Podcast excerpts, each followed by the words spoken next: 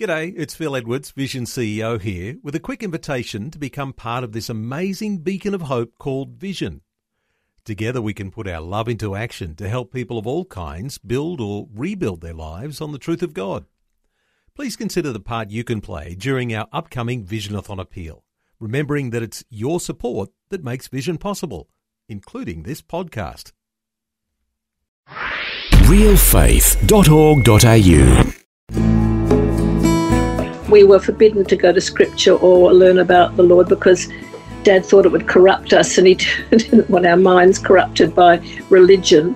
And so, in a way, it felt really good and free because you felt like you could do anything you like. Because I thought there was no God, I would think nothing of stealing money uh, out of mum's purse. And, and I was rude and cheeky and, and entitled, and I was a horrible child. Welcome to Real Faith conversations about the impact faith has on our lives and the challenges we go through, helping us today and giving us hope for tomorrow.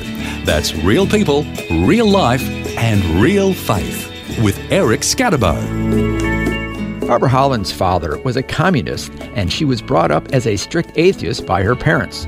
She went on to be a famous artist and lived a hippie lifestyle on a farm with her husband. But that all came to an abrupt end when her marriage fell apart. But she found a new beginning and an extraordinary adventure when she gave her heart to the Lord. Appropriately, her book is called Lord, I Give You My Heart, and she'll share her story with us today. Barbara Holland, welcome to the program. I'm glad to be here, Eric. Glad to have you with us. And where are you joining us from today? Um, I live in a little town called Northcliffe in the southwest of WA. It's a tiny town with about 200 people. Okay, well, I'm interested to hear your story and tell us about your childhood being brought up by strict atheist parents. What was that like? Well, we had, my sister and I had the best childhood. It was, we had, uh, my dad was 54 and mum was 40 when they met at a mm-hmm. Communist mm. Party meeting. And they had me and my sister, and they were, uh, my dad, even though he was an atheist communist, was a very kind, man full of integrity mm-hmm. and very loving and kind. But he told us about 50 times a day while banging his fist on the table, there is no God, because he'd been to the First World War and seen all the suffering and lost his faith and just couldn't believe that a loving God could allow such suffering. So, but we, we actually had a, a really good childhood. Dad cleared 10 acres in Morley in in the city and um, planted a market garden orchard and um, we just had a, a, really free happy lovely childhood. And um, the only thing missing was god. Hmm. my dad used to sit us on, his, on his knee and read us poetry. He loved poetry. And he was very kind and, and loving but and so was mum. They were very simple hard working people but they just were were deceived by communism now, when you went to school, did you learn about the Lord there? Well, we weren't allowed. We were forbidden to have any to go to scripture or learn about the Lord because Dad thought it would corrupt us, and he didn't want our minds corrupted by religion. Mm-hmm. And so, in a way, it felt really good and free because you felt like you could do anything you like when there was no God. Because, and I was very I was quite spoilt because I knew Dad loved me, but I was like, because I thought there was no God, I would think nothing of stealing money mm. out of Mum's purse, and and I was rude and cheeky and, and entitled, and I was I was a horrible child, mm. but I, I was happy because I basically did what I liked. But yet you were artistic and you would draw religious icons or something like I that? I did, for some strange reason. I think I must have had a craving to know about God because I used to just draw crucifixes and Jesus and religious uh, uh, angels and things like that when I just must have had a, um, it must have been what was missing in me. So. And did you pray? And when, yeah, every night I used to pray to God. I used to pray for protection for little children. For some reason, I, because Dad used to tell us things like, if the world tipped one half an inch off its axis, it would just go spiraling off into space. And he thought that was good to I don't know why he told us that. Made us huh. really insecure. So Yeah. so I would be praying, Lord, save little children from earthquakes and tidal waves and don't let the earth spin off its axis and so yeah. It's so interesting you had strict atheist parents, but yet you found yourself praying. I know. It, it, it must be ingrained in all of us in our mm-hmm. DNA, I think. Yeah. Yeah. So we mentioned that you are artistic. You really excelled in this area. Yes, I just all my life since I was a child, I've always drawn and scribbled, and all my school books were just scribbled on, and pictures of girls and uh, women and things like that. And I've, I've always drawn, and I've always been talented in that area. I suppose it's a gift. Yeah. hmm And in your teenage years, you had a best friend named Kevin. Yeah, Kevin and I, um, we used to just hang around together. We were we were just good friends. We weren't boyfriend or girlfriend, just good friends. And he eventually became a Christian many years later, and used to always try and convert me, but with no with. But I was just like quite hard in that way, and I, I used to tell people, "Yeah, Kevin, I really like him, except he's a Christian, so You weren't interested at that point. well, not at all." Okay. So meanwhile, you eventually got married.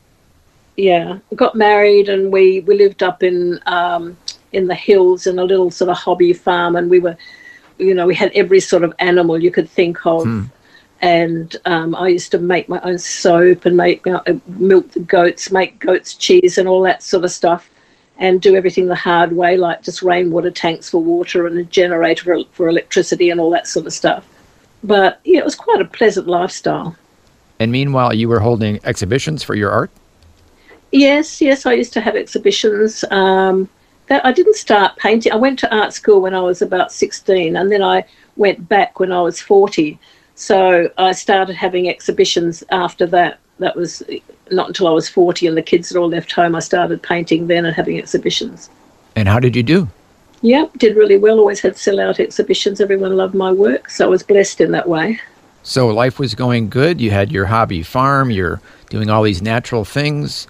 Uh, unfortunately, you had drugs. A lot of drugs were common on the farm. Well, we were hippies, and we just they, you know, we just all the hippies, all our friends, and that we just thought, what are these boundaries for? We, you know, we don't need them. We don't need these boundaries, and and so we would just, you know, anything goes. Hmm. And then down the track, we, we discovered why the boundary fences were put up. And Yeah. When marriage when marriages started breaking down, when people started overdosing on drugs, and Yeah. we realised why why there were boundaries. And yeah, And speaking of marriages breaking up, that's what happened to you.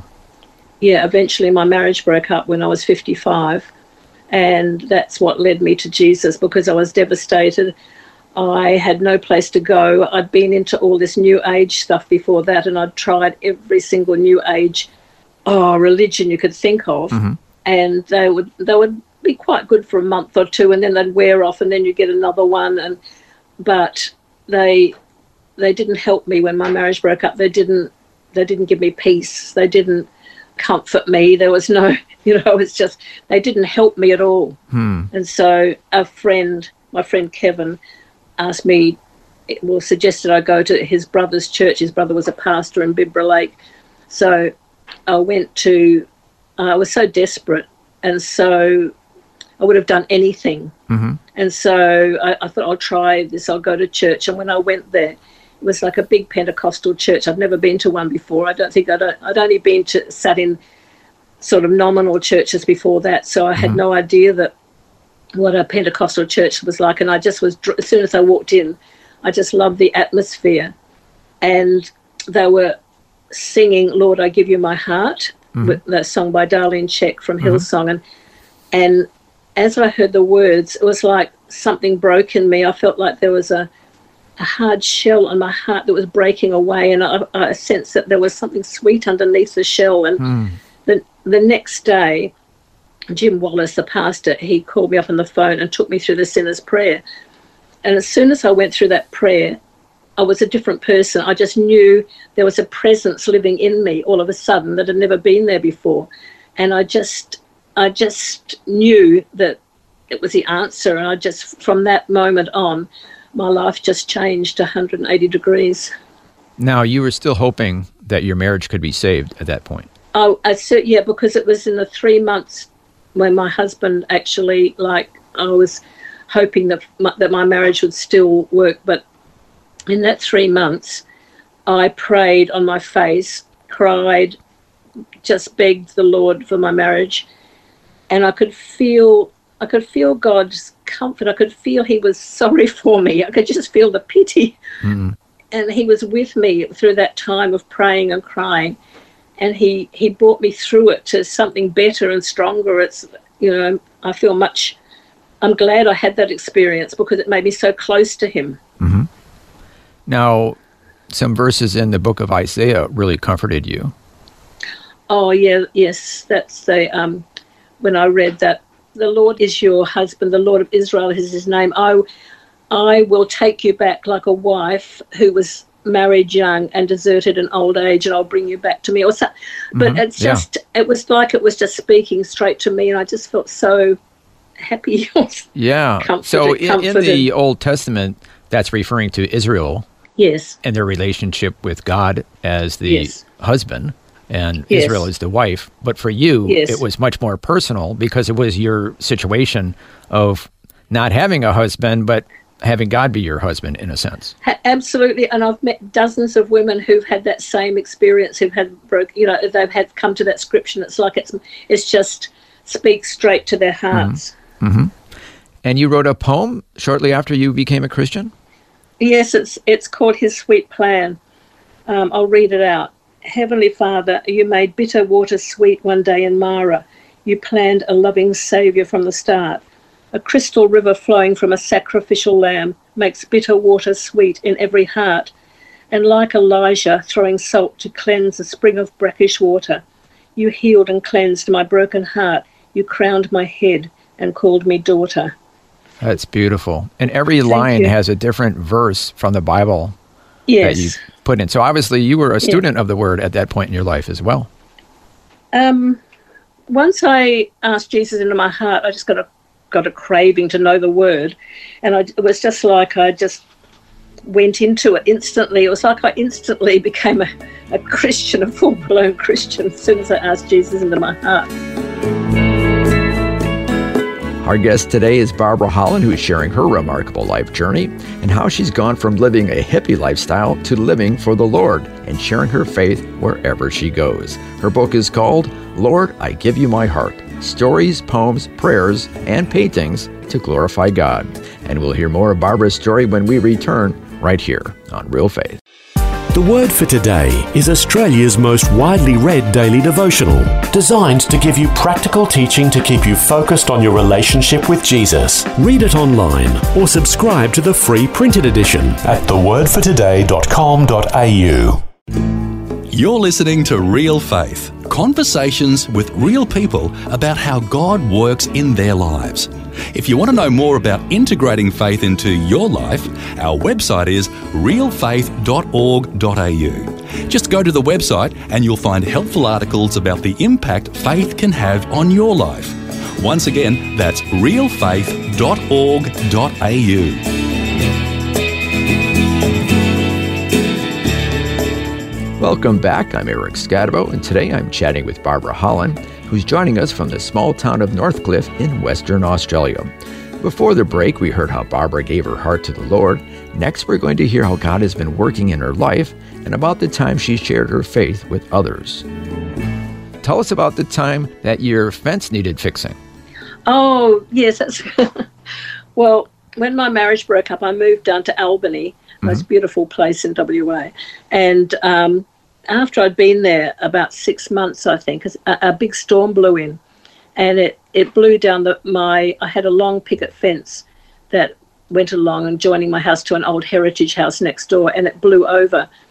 And so, because I was just like first time I was on my own, I thought, well, I'll try and fix it myself. So I, I just went and got some tools out of the shed and I was trying to prop it up and that. It just was impossible. Mm. And so in the end, I just threw, I had a big sledgehammer. I don't know why I had that, but I threw the sledgehammer down the ground and I said, I can't do it. And I looked up and pointed up at the sky at, God and I went, You fix it. and I just shouted angrily. And so the next day, I the storm had cleared and it, it was a nice day. So I, I only lived a couple of minutes away from Middleton Beach. It was the most beautiful beach down there. So I drove down and went for a swim. I used to take my boogie board and, and boogie board over the little waves. And so I knew I was coming out of the water, and all of a sudden, I heard the Holy Spirit say to me, Go and say hello to that man over there. And I looked over, and there was this little short man sitting under the gazebo, a little Italian man, I found out later, sitting under the gazebo. So, first of all, I thought, no, how embarrassing. I'm not going to do that. But then I thought, no, I've got to be obedient. God's just told me. So I went over. And as I got to him, he was looking eagerly towards me like he was waiting for me. And I got to him. I didn't have even have to say anything. And he said, You need anything a fix? I do it for a free. Wow. And so then I, next minute, I had his bike and my boot of my car hanging up the back. I drove back to my place. He sent me down the hardware store to get a box of six inch nails. He fixed the whole length of fences, a long half acre block, and put a, like an aesthetic wave in it that made it even better. Oh, wow. And then he crawled around on my roof, cleaned out all my gutters, pruned my mulberry tree, gave me some fish. He had a bucket of fish. And then rode off on his bike. His name was Paul. Rode off on his bike, and he wouldn't let me pay him or, or, give him any money. And that. So then, a few days later, the lady from the the Stone Heritage House next door left a dozen eggs on my back step and said, "Thank you for fixing the fence." And so I wrote a long note telling this story how I've told it to you now. Yeah. And I put it in her letterbox saying it wasn't me that fixed the fence; it was God using a little old Italian man. And she never, she, I, I never saw her after that. She, I think she used to hide from me. thinking I was a bit crazy. So he was just a blessing to you. Yeah, God had sent him. It must have been like, why? I mean, it's just, it's a mystery. Yeah. So you meet a lot of people. I mean, you just naturally share your faith. It's part of who you are. Is that right? Yeah, I like. I'm a relationship yield sort of person. I like talking to people, mm-hmm. and I'm fanatical evangelist as well. So the two together, it's like I just I just want everyone in heaven. I don't want people to go to hell. Mm-hmm. Yeah. So I just, and I love people as well. I love talking to them. Even if I don't evangelize, I just like, like them. Well, tell us about the time you were really looking forward to having some Chinese takeaway for dinner. Oh, yeah, that was like when I lived in Albany and my mum was in the nursing home there. It was um, Glen Craig Nursing Home. So I'd been to visit her and it was getting dark.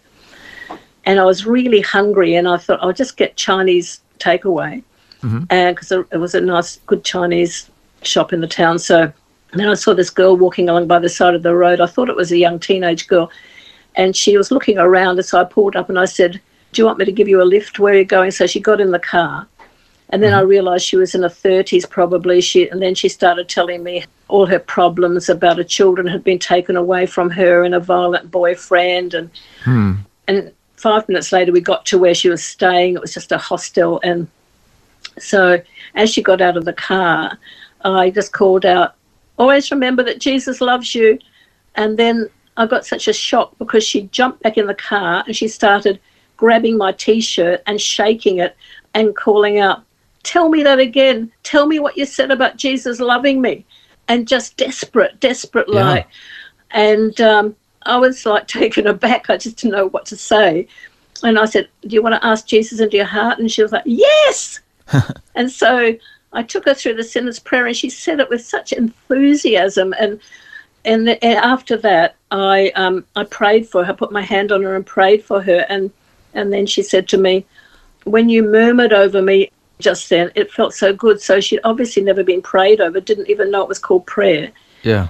And then she kissed me on the cheek and just went running off into the distance. And I, and I just sat there, and I just felt like Jesus when after he'd witnessed to the woman at the well, and mm-hmm. the disciples came back and they said, uh, "Where can we get food?" And he said, "I have food that you know nothing about." I just felt I don't want Chinese. I don't want anything. I've got no appetite. I've just have food that only God can give. It was just beautiful. Yes, you had heavenly food, I guess you could say. Heavenly food, yes, heavenly food. Wow. And the thing that's so interesting about that story, you had no idea what was going on. Well, she had shared a little bit about her problems, but when yes. you just said, you know, Jesus loves you, yeah, I mean, it just touched yeah, just, something. I just flung it. I just flung it after her. I just yeah. thinking, oh, I haven't even had a chance to tell her any. You know, it's too. It's all happened so soon. Yeah. So I just flung that to just mention Jesus' name as as she got out of the car, and it had.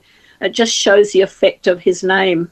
Yeah, the power of his name. The power, uh, the power of his name. Yeah. To someone who's desperate.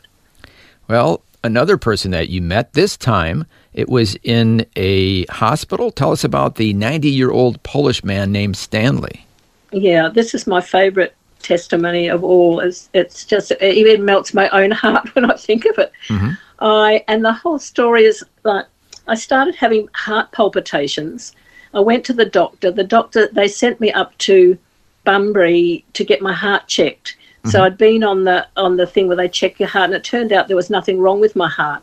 But then I, I had to pay them. Then I, I had to go to the Medicare place next door to the hospital to get a refund. Mm-hmm. So I was sitting in the Medicare office waiting for my refund, and it was full of people. And an old Polish man came and sat next to me. And as he sat down, he said, It's not fun getting old. And so I said to him, Well, God has to wean us off our bodies and we want to go to heaven. And he said, But I don't think I'm going there. And I mm. said, But don't you believe in Jesus? And he said, Well, I was brought up a Catholic and I don't believe in confessing your sins to a priest. So I said, Well, no, that won't get you to heaven. And then my number got called out and I went and got my refund. And when I came back, he said, I knew you'd come back. And I said, Do you want to ask Jesus into your heart? And he said, Yes. So I put my hand on his arm and I took him through the sinner's prayer with everybody looking at, Wow. having a good look. Some people were smiling and some people were frowning. And um, so he admitted that he was a sinner. He admitted that Jesus had died on the cross for his sins. He asked Jesus to forgive him. And he, um, he went through the sinner's prayer. And so, and then he said, Your hand felt really hot on my arm. I said, Yeah, that's the Holy Spirit. So then we had a, a long chat, and he told me how he'd been a truck driver all his life, and his wife had died recently, and he really missed her. And and um, he just chatted about this and that. And then I had to go because I had to drive back to where I live, which was about two and a half hours from Bunbury. Anyway, so two months later, it was about exactly two months later, I was just sitting. I sit on the floor to do my prayers, and so mm-hmm. I was just sitting on the floor doing my morning prayers, and I said, God, I wonder how Stanley's going. And then I thought to myself, well, how will I ever know? I only know his first name, I don't know his second name. And then I heard a voice in my head say, Polish community in Bunbury. So I quickly jumped up and Googled it and found a phone number for Polish community in Bunbury. So I rang it, and a woman answered the phone on the first ring. And I said, I'm looking for an old Polish man called Stanley. And she said, Yes, it's his funeral today. She said, I don't know how well you knew him, but he's been very sick for a long time. But for the last two months, he's been at peace. Wow. And so, so that was just such a. It was like God showing me, just that he, that you know, just the end of the. You know, yes, yes, he he did. Yes, he was at peace, and now he's with me, sort of thing. Mm, yeah. And Mm. the Lord Mm. used you just at that right moment in his life. Oh, and I forgot to say, I never got any heart murmurs again after that. So it must. Yeah. I felt like God had given me those heart murmurs. So He knew I'd be sitting next to Stanley Huh. because He knew that He Yeah. knew that I'd witness to him because I always witness to anyone I get a chance to. So Wow. Mm. Wow, that is a great story. I love that. And then also, I mean, all these people you meet, that was in a medical center there. Let's now go to the time you met somebody in a dentist waiting room. Duncan, I guess is his name. Duncan, yes, yeah. I um, um, I had a, a my tooth broke, and I had to go to the Morley government dental place. You, you have to get there like first in, first served. You get there about eight o'clock in the morning. So I got there and I was sitting waiting and started talking to this guy who was sitting next to me, and he told me his name was Duncan, and um, anyway, just told me his whole life story that he'd been um, in the defence. Wow, people just open up to you just out of the blue. It I- sounds like. I, I know, I know, because I'm ex- because I'm extra friendly, I guess. Oh, but that's good, anyway, yeah. Yeah. anyway, he's just told me how I was in the defence force and the army, and because of the stress of the whole thing, he had a nervous breakdown. Mhm. He went to um, he went to hospital and fell in love with a nurse, and she moved in with him. But after a while, she moved out and dropped him, sort of thing. And and he said that, and he'd never got over it, and it was twenty years ago Wow. So- she broke his heart, huh? she broke his heart and he never it was like foremost in his mind he, you could see when he was talking about her it's like he, he just was still hadn't got over it he was still grieving 20 years so- later, he's still grieving for her. yes tw- i know amazing Hmm. And so then I went into the dentist, and when I came out, he was standing at the desk mm-hmm. at the same time as I was, and and so he had to go to the radiologist, and um, I um, offered to give him a lift there, and mm-hmm. so as we got to the radiologist, pulled up. I didn't even park. I just pulled up right in front of the door. I said, "Duncan, do you want to ask Jesus into your heart?" And he said, "Yes." So I took him through the sinner's prayer and after I'd taken him through the prayer, he just started sobbing and crying and just, he couldn't control himself. He was just mm. crying and crying. And then when he stopped, he said, 20 years of resentment have just fallen off me. Wow. Yeah. For such a time as this, you were placed yeah. there. Yeah. He had been grieving for 20 years and you helped him get that healing. Yeah. And I rang him a couple of weeks later. I got his number and he said he just hadn't stopped praying since that day. Wow, I could listen to your stories all day, mm. Barbara. Thank you so much for sharing your life story as well as all these adventures you've had as well. Thank you so much. You're so welcome, Eric. I loved sharing my stories. Our guest today has been Barbara Holland, and her book is called Lord, I Give You My Heart Stories, Poems, Prayers, and Paintings to Glorify God, and it's available on Kindle. You've been listening to Real Faith, and if you have any questions or comments, you can send us a message through our website, realfaith.org.au. That's realfaith.org.au. Real Faith is a production of Vision Christian Media. This program is a production of Vision Christian Media. To find out more about us, see vision.org.au.